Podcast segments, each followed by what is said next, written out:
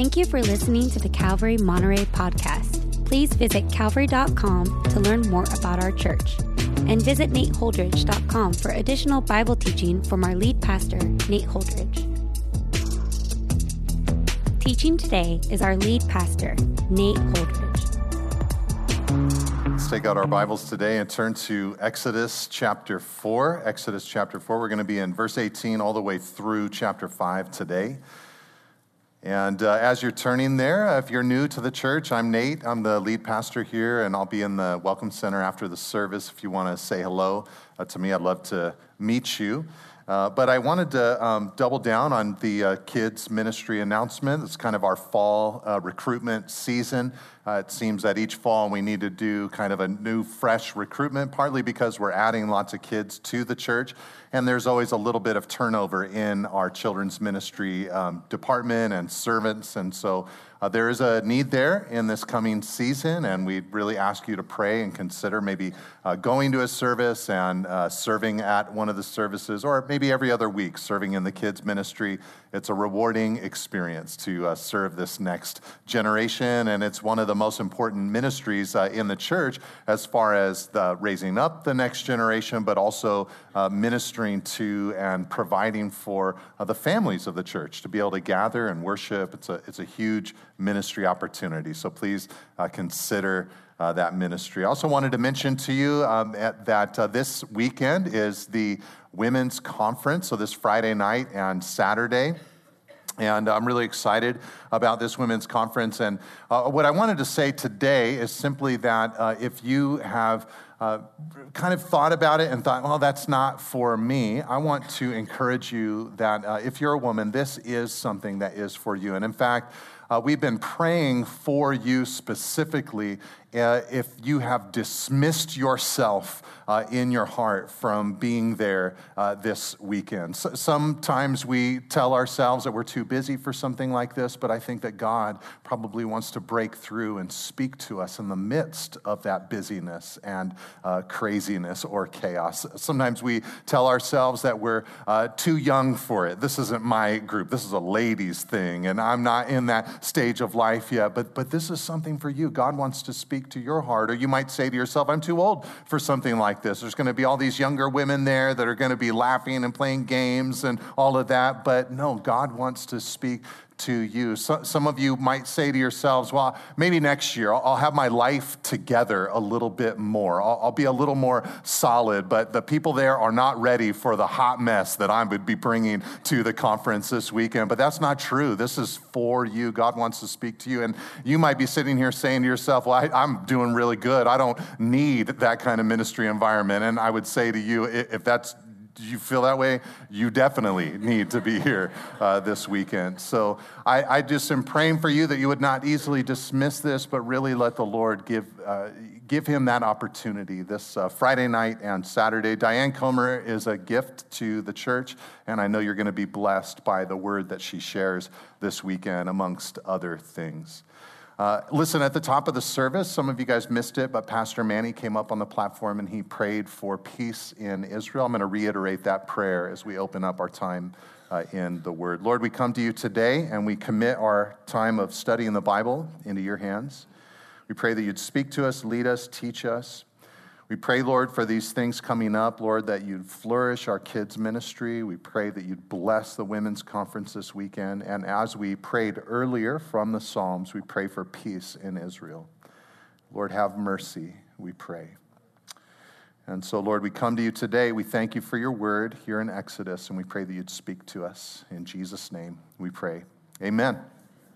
Okay, our plan today is to finish up Exodus chapter 4 and then go all the way through chapter 5. And we're going to take it in three movements two very short movements at the beginning, and then one really long movement at the end. And so we'll have a longer reading near the end of this teaching. Uh, but to start this teaching, I wanted to tell a story about last uh, Christmas. My family and I, we were all gathered together with some extended family, and we were doing a gift exchange. And our, our family is uh, pretty orderly when it comes to opening presents. It's not a free for all, like everybody all at once kind of thing, but we take turns and all of that. And one of my daughters was opening up a gift from one of her relatives, and uh, it, was a, it was a purse or a satchel, like an over the shoulder bag that a girl would have. And uh, it was like a knit bag, so you could see through it. You know, you couldn't put little small things because it would kind of fall out, but it was, it was just this cute green knit kind of see through bag. And uh, as she was opening it up and pulling it out, one of her grandfathers across the room, not really realizing what she was opening up and a little bit confused, thought that she was opening up a shirt. And uh, as she's holding it up, he's like thinking to himself, that is a see through shirt that my granddaughter is uh, getting right now. And so uh, he just, without any preamble at all. He just out loud said, Nope.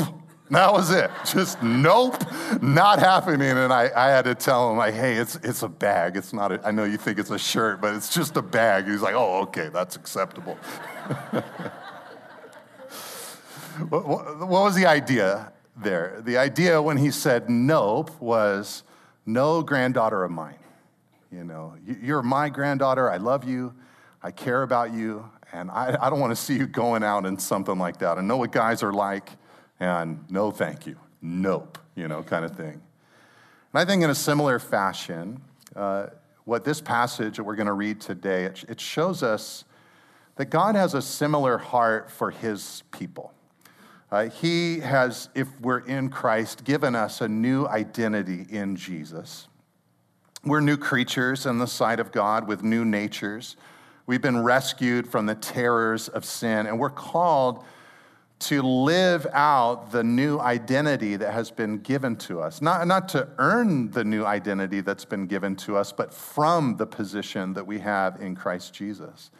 That, in a sense, is what the book of Exodus is all about. The, the, the Hebrew people were already God's people at this point. They were the descendants of Abraham and Isaac and Jacob. They belonged to the God of Scripture. But they were simultaneously enslaved in Egypt. That, there was an, uh, an, an incongruence there. They're God's people, but they're in slavery. And so God looked at them and motivated by their position, who they are to Him, God does what He has to do to set them free, to rescue them.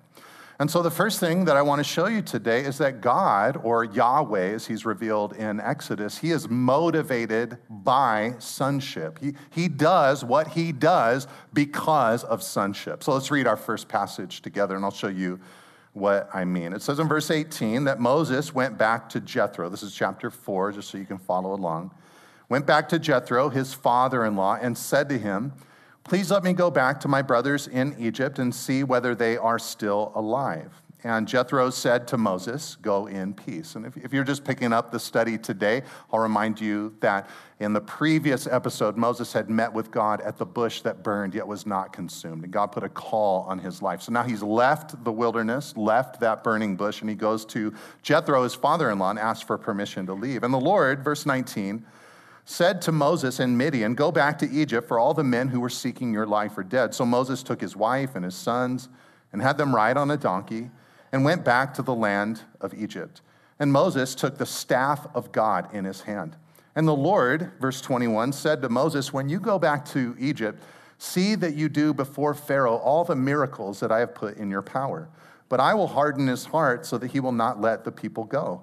Then you shall say to Pharaoh, Thus says the Lord, Israel is my firstborn son. And, and I say to you, Let my son go that he may serve me. If you refuse to let him go, behold, I will kill your firstborn son.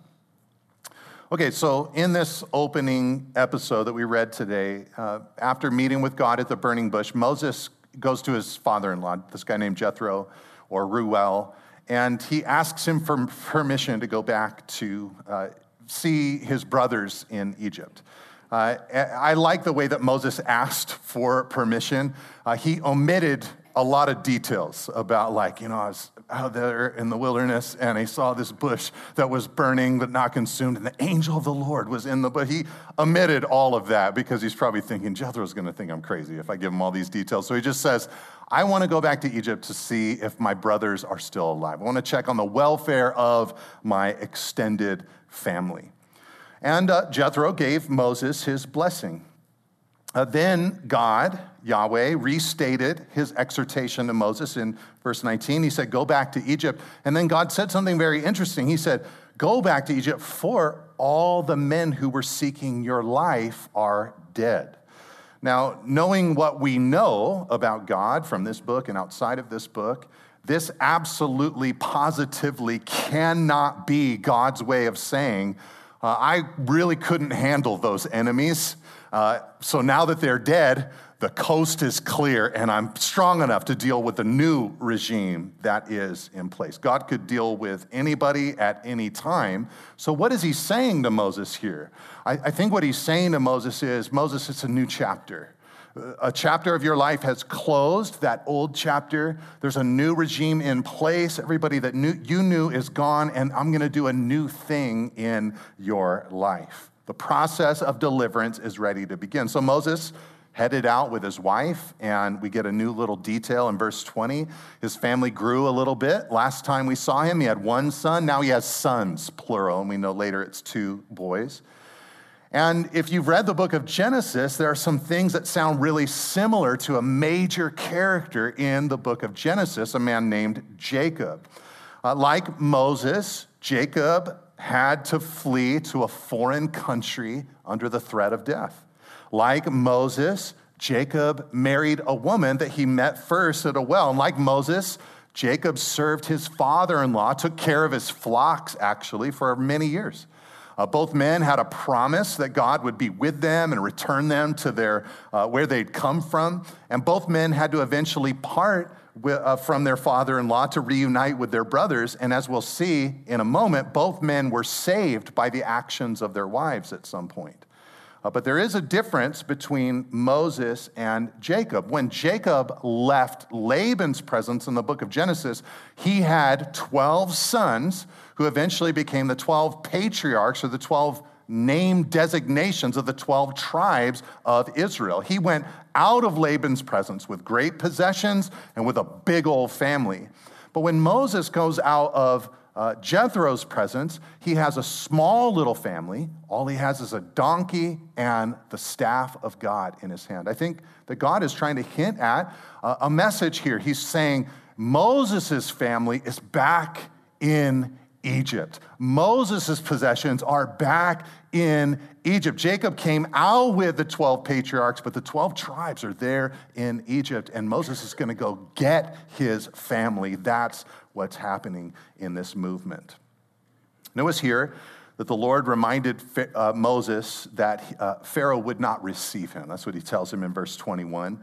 Uh, God had already told Moses that Pharaoh would not let Israel go unless compelled by a mighty hand. But here he says, I'm going to harden Pharaoh's heart in verse 21 so that he would, will not let the people go. And uh, when this hardness comes upon Pharaoh's heart, God tells Moses, uh, then you need to say to Moses, God says, let my son go that he may serve me. If you refuse to let him go, I'll kill your firstborn son. Now, there's a lot of questions about this whole first movement, uh, including, I think, questions about uh, the hardening of Pharaoh's heart. How did, how did that happen? How did God do that? It's clear as you read through the rest of the account that there are times that Pharaoh hardens his own heart. There are times that God is given credit for hardening his heart. It's very clear that Pharaoh has the ability to say yes to God, at least initially, but then he backtracks upon it. Uh, it's very clear that nobody needed to die in the plague of the firstborn son dying, but that Pharaoh's hardness of heart kept him from being able to submit to God. And we're going to get into the mysteries of that in coming teachings. But for now, I want you to notice a massive new development in the text. It's kind of like I wish that as we were reading the Bible, there was just like a little alarm that went off when we read a specific line that we just went through. Uh, God refers in this little paragraph that we read to the Hebrew people back in Egypt, still emerging as a nation. He calls them his first firstborn son. Did you see that? This is they are my firstborn son. And since Pharaoh had been persecuting God's firstborn son from the very beginning of this book, even commanding that their sons be thrown into the Nile River, God warned that a refusal to let his firstborn son go would result in the death of Pharaoh's firstborn son. There would be a trade. I need freedom for my firstborn son, and if you resist, it will cost you the life of your own firstborn son, God says to Pharaoh. The headline here is that God sees himself in a family relationship with the people of Israel. Collectively, the Hebrew men and the Hebrew women were, according to God, his firstborn son. The reason this is a big deal is because this is the first time that God is thought of as a father in the Bible, as a father in Scripture. We, we pray, Our Father in heaven, hallowed be your name, but that was a new concept in this moment. God is first thought of as the father of his people. It's also important because many people have turned to the book of Exodus as an excuse for all kinds of activity, as, as if all the book of Exodus is saying is God, when he sees injustice, hates it so much that he stoops to deal with it at all times. And there's a grain of truth in that reality. But what's happening here is God is saying it's not just the travesty of their experience that is moving me. It is not just the slavery that they're enduring that is moving me. The thing that is moving me is that they are going through those things and they're my kids. They're my children. They're my firstborn son. This concept is meant to present an obvious contradiction to every thinking person that reads this book. If the Hebrews are God's firstborn son, why are they suffering? And why are they enslaved? Why are they serving Pharaoh and not serving God? This is a problem to be fixed, and that's why God is moving here in the book of Exodus. He's drawing the people out so that they can be who they really are. As long as they were in slavery in Egypt, they were not acting like God's firstborn son. And so he needed to set them free so they could run in the identity that God had given to them. This is an important lesson for us to learn. God, in his work in our lives, he is so motivated uh, by who we are in his sight. You know, the Bible teaches that when you become a Christian, when, when you, and when I say become a Christian, what I don't mean is uh, when you decide to tick all the official boxes, like I'm gonna get a, a, a real Bible and I'm gonna uh, go to, I'm gonna find a church and I'm going to attend it. What I, what I mean by becoming a Christian is when, when you yield to Jesus when you turn from your sin and repent of it and ask for Him to forgive you and to cleanse you of all your unrighteousness, when you lean upon His righteousness completely rather than your own, when this event transpires in your life, the Bible teaches that the righteousness of Jesus is deposited into your account so that the Father sees you now as He sees His only begotten Son. You have a new identity, in other words, in Him. And God is then looking at us and saying, That is how I see you. And so, all the slavery that you're in, all the bondage that you're in, all the distraction that you're in, all the sin that you're still meddling with, I want to pull you out of that because it is not consistent with who you are in my sight. And I want the very best for you. So I'm going to work to produce exodus in your life so that you can be as you are. I'm not going to do this so you can become my child. I'm going to do this because you already are my child. It's just such an important thing for us to understand. God is motivated by the fact that we are his children. Uh, now, some of you might be sitting here today and saying, like, okay, well, all right, God is c- uh, calling them his firstborn son, and you keep using that uh, term, Nate. That's a, that's a, very, that's a male oriented term. Why, why aren't we saying sons and daughters? Are, are the translations that do that kind of give us like gender neutral language? Are they uh, hitting on something beautiful? You know, we are, after all, the sons and daughters of God. Don't you, don't you think that's true, Nate? Well, what I would say is that translations like that miss the theological point that God is making. God is saying, You're my, you have the position of my only begotten son. So male or female, when you come to know Jesus, you're receiving the position of the son. That's why God says to his church, You are as my firstborn son. And so God is motivated by that. He wants us to be in living in consist, consistently with uh, who we are, and he, he's motivated by that. I remember a few months ago, uh, it was in between uh, church services. I think it was just a random Sunday, but it happened to be a little stretch where my vocal cords weren't doing that good. So I, I'd bring to the church uh, this uh, steamer, and uh, it plugs in, you put a little bit of water in it, and it just produces this steam, and then you like put your face in it. It's got like this clear tube that you put your face in. It, if you're, I mean, being from California and having gone to Pacific Grove High School, it looks like you're doing something else. Uh, when you're hooked up to this thing. And I, so I was back behind the stage and I was in between services. I'm doing this thing, there's steam everywhere and all that. And I'm just by myself. And Pastor Manny just wanted to see if I was okay. And so he just opened the door, and like the look on his face was just this look of shock like, what is Pastor Nate doing right now? And he just shut the door real quick.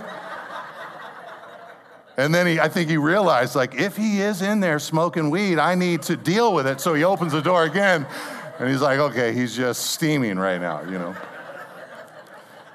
that impulse was this impulse of, like, uh, that's not consistent with who he is. That's not consistent. And our Father in heaven, sorry for this little illustration. Our Father in heaven, he looks at us and he says, There's who you are, and then there's your experience. And I want to bring your experience more fully in line with who you are in my sight. Okay, so that's the first thing. God or Yahweh is motivated by our sonship. But the second story, I think, helps us see that he wants us to be motivated by our sonship as well. Let's read verse 24 to 26 to get together.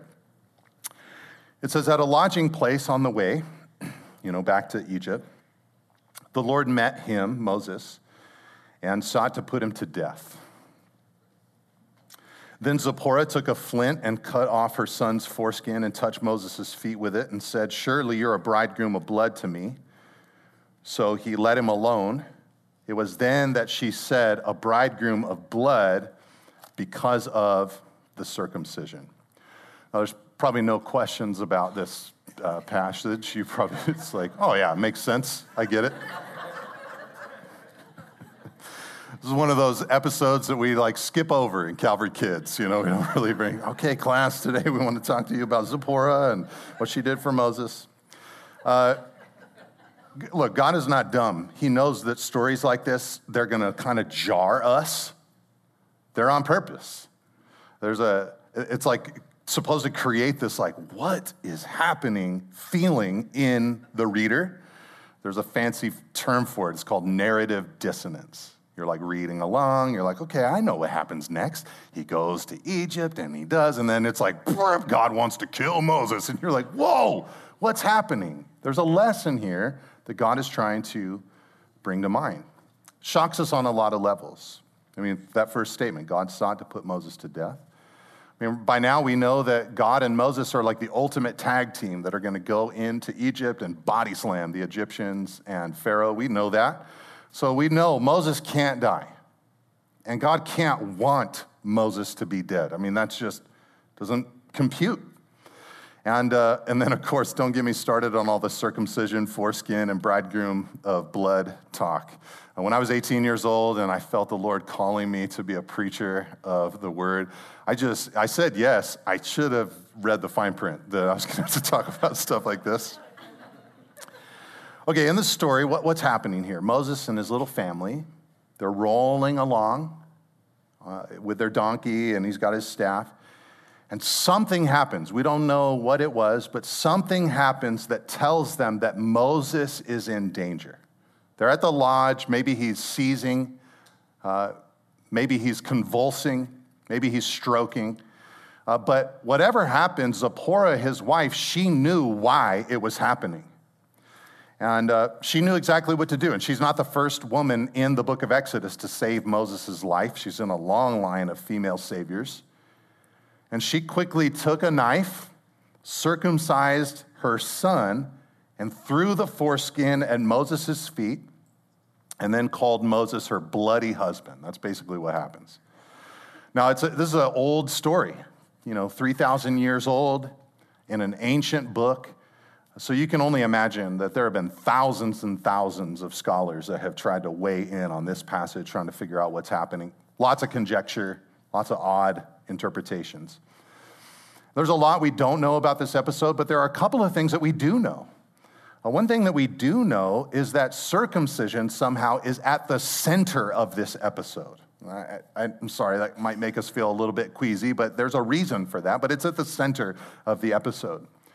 Uh, we also know that God gave Moses and Zipporah a chance to correct something that was off. Whatever was off, God gave them a moment to correct it.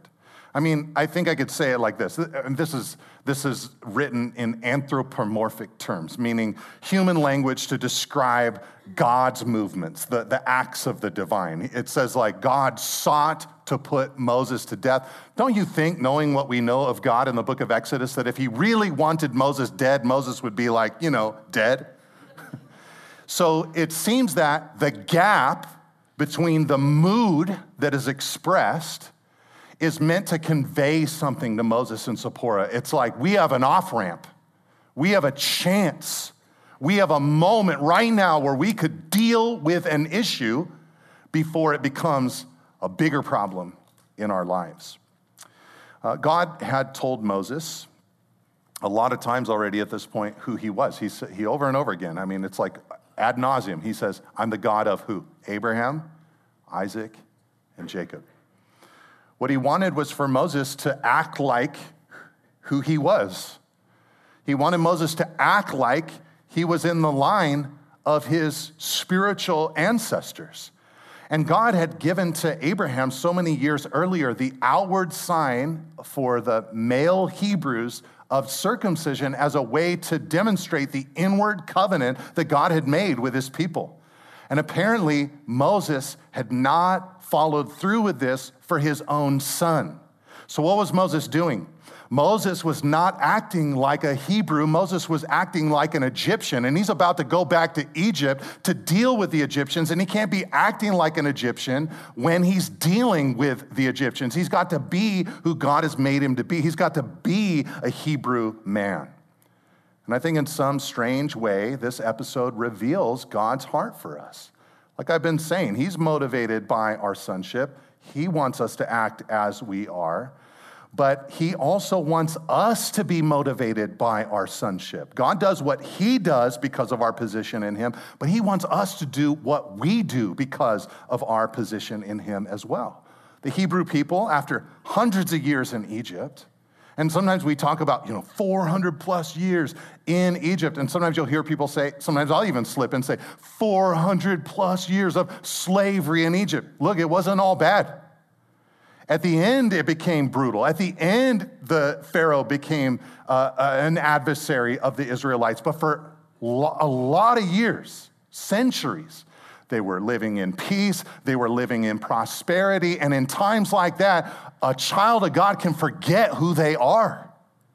And so God is trying to remind Moses this is who you are. You're going to go and lead a people who have forgotten who they are. You got to remember who you are so that you can remind them of who they are. God hates for us to experience less than his best, so he needed his man to live in his calling as a way to help others live in theirs. And God wants the same for us. He's paid the ultimate price so that we could be his children, so that we could be his sons. And he wants us to be motivated by that position that we have in him. You know, so many struggle for identity in our modern era. And so many are driven by a self identity. We look within, and I'm going to talk about this in our next study of Exodus. But what God is saying is don't look within for who you truly are. Look to me for who you truly are. Hear from me who you are in my sight. Now, I also want to suggest that this episode might have really served as an important lesson for Moses. Uh, that might really be the significant thing that God is doing here, is teaching Moses something important because Uh, there's an episode later on in the book of Exodus. You guys might remember this if you're familiar with Exodus, where Moses goes up to the mountaintop, to Mount Sinai, and he receives the Ten Commandments and the law of God. And what are the people doing down below while he's up there uh, with God? You guys remember this? They build a golden calf. And the Bible actually says they worship the Lord through this golden calf. And God's anger is aroused at them, and God has this conversation with Moses, tells him what's happening down below. And he says to Moses, Let me destroy them, and I'll start over with you. I'll fulfill the promises of Abraham, Isaac, and Jacob through you and your family. And Moses doesn't take the bait, and instead he cries out to God and says, God, have mercy on them. What, what's, what are the Egyptians going to say? What what are the whole, what's the whole world going to say if you do that? And so he pleads for them, and God relents, and he has grace and mercy. And that, that's kind of the context where God reveals who he is to Moses. He says, I'm slow to anger. I'm gracious and merciful and abounding in loving kindness. Towards who? Towards golden calf worshippers. That's, that's how I am towards them. You're seeing what I'm really, truly like right now, Moses. But maybe this episode was the episode that taught Moses when God reveals his anger, his revelation of his anger is also his revelation of an opportunity for his grace to be dispensed. He, he would have remembered it from this episode. And then when God says to him, I'm angry about these, Baal, these uh, golden calf worshippers down there, Moses could have said to himself, oh, I remember. When God expresses what he is angry about, it's an opportunity for me to receive his love, his grace, his mercy, and his kindness. And so I got to pray for that. So maybe that's what God is doing in this moment with Moses. But again, God wants us to act as we are. He doesn't want us to settle. He wants us to be who we are, called and chosen and adopted and loved and new because we are his sons. Uh, J.I. Packer said it this way He said, just as the knowledge of his unique sonship controlled Jesus' living of his own life on earth. And that's very true. Jesus did everything that he did because of a consciousness of who he was in his Father's sight. So, he insists that the knowledge of our adoptive sonship must control our lives too. We got, we got to remember who we are and be motivated by that ourselves. Okay, the last thing I want to look at today is how um, God or Yahweh's sons must be redeemed. And we're going to just read a big chunk right here. So uh, if you didn't do your Devos today, if you didn't have Bible reading time, you're about to have one with me right now. So just follow along, verse 27 of chapter 4. And we're going to go all the way through chapter 5. The Lord said to Aaron, Go into the wilderness to meet Moses. So he went and met him at the mountain of God and kissed him. And Moses told Aaron all the words of the Lord with which he had sent him to speak and all the signs that he had commanded him to do. Then Moses and Aaron went and gathered together all the elders of the people of Israel. Aaron spoke all the words that the Lord had spoken to Moses and did the signs in the sight of the people, and the people believed. And when they heard that the Lord had visited the people of Israel and that he had seen their affliction, they bowed their heads and worshiped. So it's going good. Afterward, Moses and Aaron, verse 1, went and said to Pharaoh, Thus says the Lord, the God of Israel, let my people go that they may hold a feast to me in the wilderness. But Pharaoh said, Who is the Lord that I should obey his voice and let Israel go? I do not know the Lord, and moreover, I will not let Israel go. Then they said, verse 3 The God of the Hebrews has met with us. Please let us go a three days' journey into the wilderness that we may sacrifice to the Lord our God, lest he fall upon us with pestilence or with the sword. But the king of Egypt said to them, Moses and Aaron, why do you take the people away from their work? Get back to your burdens. And Pharaoh said, Behold, the people of the land are now many, and you make them rest from their burdens. The same day, Pharaoh commanded the taskmasters of the people and their foremen, You shall no longer give the people straw to make bricks as in the past. Let them go and gather straw for themselves with the number of bricks that they make in the past you shall impose on them. You shall by no means reduce it, for they are idle. Therefore they cry, Let us go and sacrifice to our, offer sacrifice to our God. Let heavier work be laid on the men, that they may labor at it and pay no regard to lying words. So the taskmasters, verse 10, and the foremen of the people went out and said to the people, Thus says Pharaoh, I will not give you straw. Go and get your straw yourselves wherever you can find it, but your work will not be reduced in the least. So the people were scattered throughout all the land of Egypt to gather stubble for straw. The taskmasters were urgent, saying, Complete your work, your daily task each day, as when there was straw. And the foremen of the people of Israel, whom Pharaoh's taskmasters had set over them, were beaten and were asked, Why have you not done all your task of making bricks today and yesterday as in the past? Then the foremen of the people of Israel, verse 15, came and cried to Pharaoh, Why do you treat your servants like this? No straw is given to your servants, yet they say to us, Make bricks. And behold, your servants are beaten, but the fault is in your own people. But he said, You are idle, you are idle. That is why you say, Let us go and sacrifice to the Lord. Go now and work. No straw will be given you, but you must still deliver the same number of bricks. And The foreman of the people of Israel saw that they were in trouble when they said, You shall by no means reduce your number of bricks, your daily task each day. They met Moses and Aaron, verse 20, who were waiting for them as they came out from Pharaoh. And they said to them, The Lord look on you and judge, because you have made us stink in the sight of Pharaoh and his servants and have put a sword in their hand to kill us. Then Moses turned to the Lord and said in verse 22, O Lord, why have you done evil to this people? Why did you ever send me? For since I came to Pharaoh to speak in your name, he has done evil to this people, and you have not delivered your people at all. Okay, in this really long passage that we just read, Moses and Aaron, they finally meet with Pharaoh. It's a dramatic meeting. Uh, just like we would expect. Pharaoh was considered, I don't know if you guys know this, he was considered the ultimate god in Egypt. Uh, he was not like an elected official with polling data that revealed his popularity. Like, what do you think of the current Pharaoh? Approve or disapprove? they thought he's the child of the sun.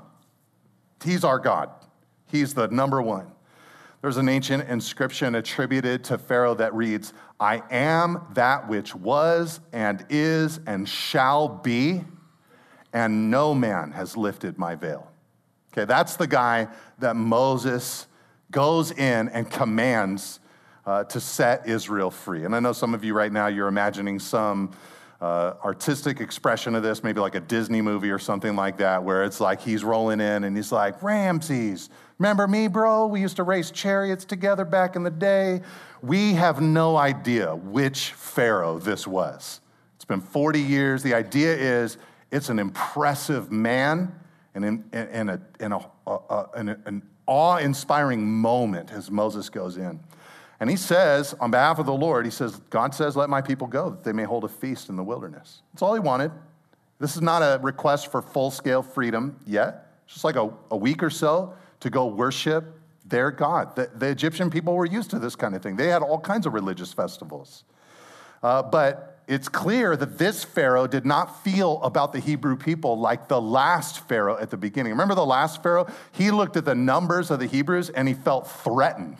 He's like, we got to decrease their numbers because they're going to rise up against us. This Pharaoh saw them as an asset to be managed. He's like, these people are pumping out bricks to help me build my empire. Uh, they can't stop working for even a day. So, no, the people cannot go. So he replied with sarcasm in verse 2, this crazy question. He says, Who is the Lord that I should obey his voice and let Israel go. And in a sense, you could say that's really what the rest of Exodus is about. Pharaoh is asking, Who is the Lord? And all of us reading it are like, Bro, you're about to find out. you should not have asked that question. you should not have taken that posture or that tone. Now, as a side note, when you see in your Bibles there the word Lord in all caps, uh, that means that the translators of that English Bible or, or, version are translating the name Yahweh, which is related to the I am statement of God that we looked at last week in chapter 3. When God said he is I am, he used Hebrew phrasing connected to the name Yahweh. And like I said, the rest of the book is going to reveal who Yahweh is. Now, this is where we should highlight that this has now become officially a battle between the gods. Who's the true God? Is it Pharaoh or is it Yahweh? Now, we know the outcome of the books and we know the answer, but even at this point in the narrative, there's a clue. Uh, it, it's funny, but we never get the name of this Pharaoh. From history, we know the name of lots of pharaohs, including pharaohs during this era, but scholars cannot be sure which pharaoh it is that squares off uh, with God in the pages to follow. As hard as we try, and as much as nearly every scholarly commentary on Exodus tries to figure out the identity of this Pharaoh, we cannot know with certainty who this Pharaoh was. Uh, but the question, or the, the thing that should stand out to us, is that in this book, God is perfectly fine with telling us the names of people. When there's the Hebrew midwives, he's like, oh, one was named Shiphrah, the other was named Puah. When it comes to uh, Moses' parents, oh yeah, Amram and Jochebed. When it comes to Moses' siblings, oh yeah, Aaron and Miriam. Like, he is just perfectly fine mentioning people's names, but he never says the name of Pharaoh. That's the thing that should stand out to us.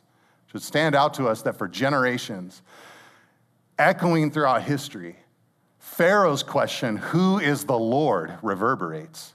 But God's question and response is, who's Pharaoh? who's Pharaoh? It's like God is saying, this man is so worthy of judgment because of the way that he has positioned himself as divine over people I made, that his name is not even worthy of being recorded in my book. That's, I think, what we should hear from the absence of this man's name. But Pharaoh's initial strategy was to make the people's work more intense. So he tells them, no more straw. That was important. You take straw, chop it up finely, put it in with mud, and then bake bricks in that way. And so he tells them, you apparently have time on your hands if you want to go worship. So now you can get the straw yourself. And uh, this whole battle between God and Pharaoh, it's clear when the taskmasters and the foremen come to the people with that announcement and they say, Thus says Pharaoh, I will not give you straw. What did, what did Moses say to, to Pharaoh? Thus says the Lord. Now it's thus says Pharaoh. Pharaoh's saying, I don't care what your God says. This is what I say.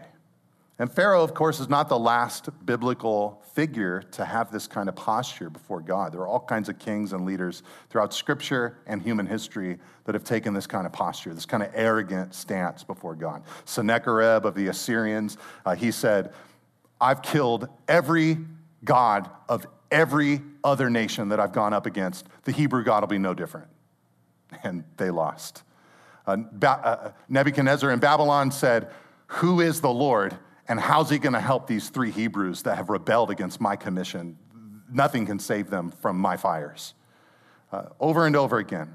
Uh, there was a king in the book of Ezekiel from Tyre who Ezekiel rebuked for acting and feeling that he was divine. Pontius Pilate tells Jesus, I have the power over your life. Life or death, it comes from me. Uh, Herod in the book of Acts dies a gruesome death because he receives worship from the villagers in that region. And the book of Revelation details the catastrophic end in cataclysmic chaos of kings and rulers who position themselves against Yahweh. And that's just in the Bible. Outside of Scripture, history is littered with stories of pompous leaders who elevated themselves before caving into terrible ruin. So these foremen, uh, they are cry out to Pharaoh and Moses and Aaron, and they say, You've made us stink in God's sight. They blame Moses and blame Aaron. And, uh, you know, one kind of wonders did, did Moses, you know, he'd heard this isn't going to go great. Did he tell them? Seems like he hadn't. Seems like he forgot. In fact, he goes back to God and he begins blaming God. I, I love Moses' prayers. It's, it's, like, it's like he drinks truth serum before he prays, just like he says the rawest things to God. He says to God, like, you you blew it. I wish you'd have never sent me. You know, this is not working. You have failed your people. But the point is that God is in the process of redeeming his sons. And when God works redemption in someone's life, it's not something that he takes lightly. God is not a God who enjoys competition. God wants to be alone in devotion and worship and praise because it is the best thing for us. the Egyptians needed judgment.